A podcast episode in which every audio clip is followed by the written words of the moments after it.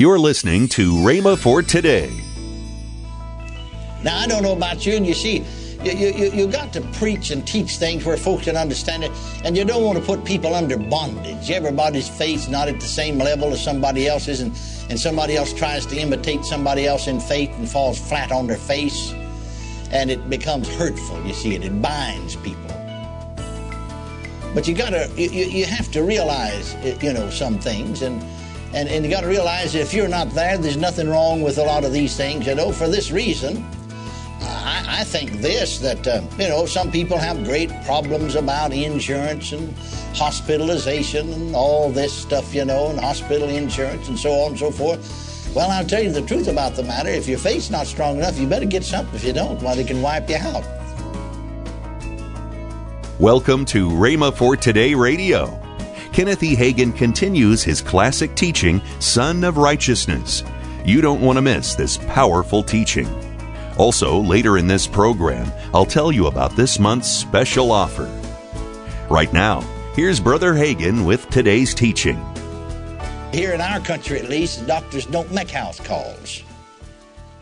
Be a very rare situation that they would. But thank God Jesus makes house calls. He's the great physician. Amen. When he was coming to Peter's house. Secondly, there's another thought here that would bless us. And that is this glorious fact that Jesus was their family physician. I'm, I'm glad he's still the family physician. He still makes house calls. When he was coming to Peter's house, he saw his wife's mother laid sick of a fever. Hallelujah. Well, it's a glorious thing to have Jesus as our family physician. Is he your family physician? Yes. And you know what's so wonderful about this is that no one is too poor to secure his services because they're without money and they're without price. Hallelujah to Jesus. He's still not only the great physician, but he is the family physician. I'm so glad of that. I tell folks all the time that, you know, we had just the two children, my wife and I, Ken and Pat, and uh, of course they're grown, been grown for a number of years, have their own family, but we raised both of those children to be grown. And all they ever cost us, medically speaking, was thirty-seven dollars and fifty cents. When Ken was born, September the third, nineteen thirty-nine. You know, September the third, nineteen thirty-nine was on a Sunday. September the third, nineteen thirty-nine is the day that France and England declared war on Germany. You know that? Well, you know that now, don't you? Just got through telling you. Well, at about eight forty on Sunday morning, Ken was born. Doctor charged us twenty-five dollars. Nineteen months later, twenty-seventh of March, nineteen forty-one, about ten thirty in the morning, Pat was born. Doctor charged us twelve and a half. It was a girl.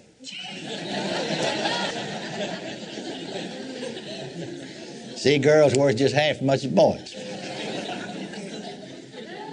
Always have to straighten that up because you girls, you know, got to keep you in a good humor. No, girls are worth maybe a little more than boys.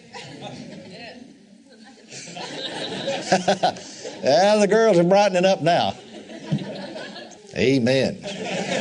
No, we had a different doctor, and he just charged us. Uh, he gave all the resident pastors a fifty percent discount. So he just charged us twelve and a half. Now, you see, why was it that we were able to do that? Because Uh, Jesus was our family physician. Why were we able to raise the children then, not spend any more money on them on, when it comes to medicine and doctors? Only thirty-seven dollars and fifty cents. That's mighty cheap, isn't it? Inexpensive. Not much. Now, don't misunderstand me at all when time came that uh, you know, for them to go to school, you know, according to the law, they're supposed to have something. And I'm not quibbling about that. I went and had them examined, and the doctor gave them whatever shot to suppose, but he didn't charge preachers, so he didn't charge us anything. And there wasn't anything wrong with them. The, uh, the reason that we were able to do that was because Jesus was our family physician. Thank God he's still the family physician. And he still makes house calls. And he wants to be your family physician. Now, I don't know about you, and you see, you, you, you got to preach and teach things where folks can understand it, and you don't want to put people under bondage. Everybody's faith's not at the same level as somebody else's, and, and somebody else tries to imitate somebody else in faith and falls flat on their face, and it becomes hurtful, you see, and it binds people.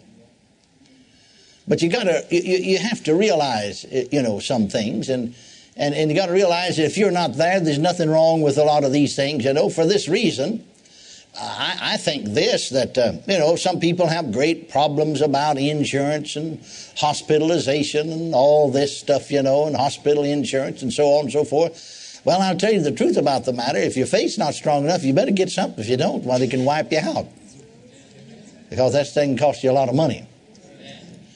Are you listening to me? Yes. And so uh, don't get bound up about those things, and don't let those things bind you. I'm just making that as a as an observation, thank God, of proof of the fact that Jesus wants to be our family physician, and that Jesus still makes house calls. Glory to God. Can you say amen? Amen. And it's without price, thank God. And uh, so we can claim him as our physician, and we who are parents can claim him as our family physician.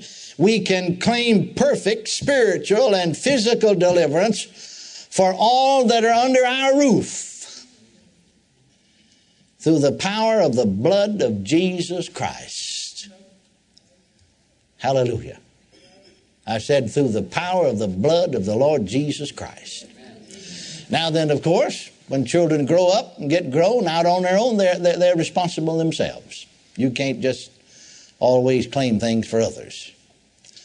But as long as they're with you, I mean, I've said to people, I tell back frequently, years ago, I was, well, nineteen fifty-four.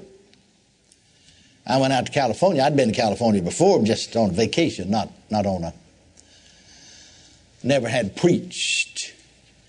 So I went out to preach a camp meeting for one of the full gospel groups. I drove out. I stopped by Fort Worth, Texas, and I said to Brother O B Braun, who was pastor of the Rosen Heights Assembly of God Church, I said, Brother Braun, come go out with me, you know. I mean, I'm going to drive out there by myself. I thought at that time I'd drive back, which I didn't, but anyway, I said, didn't pay his expenses to come back. And I said, you know, it's not going to cost any more for you to go. They're allowing me so much money, I won't even spend that much money traveling.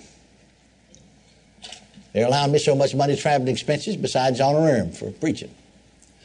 Well, he's got his church, and really he had a great pastor's heart and just stayed too close, really. And so I preached for him on Wednesday night in his church, and I said to his church, I'm going out to preach a camp meeting in California, and I think the pastor ought to go. Everybody that thinks so, stand up and vote yes. Everybody stood up. Everybody, without exception.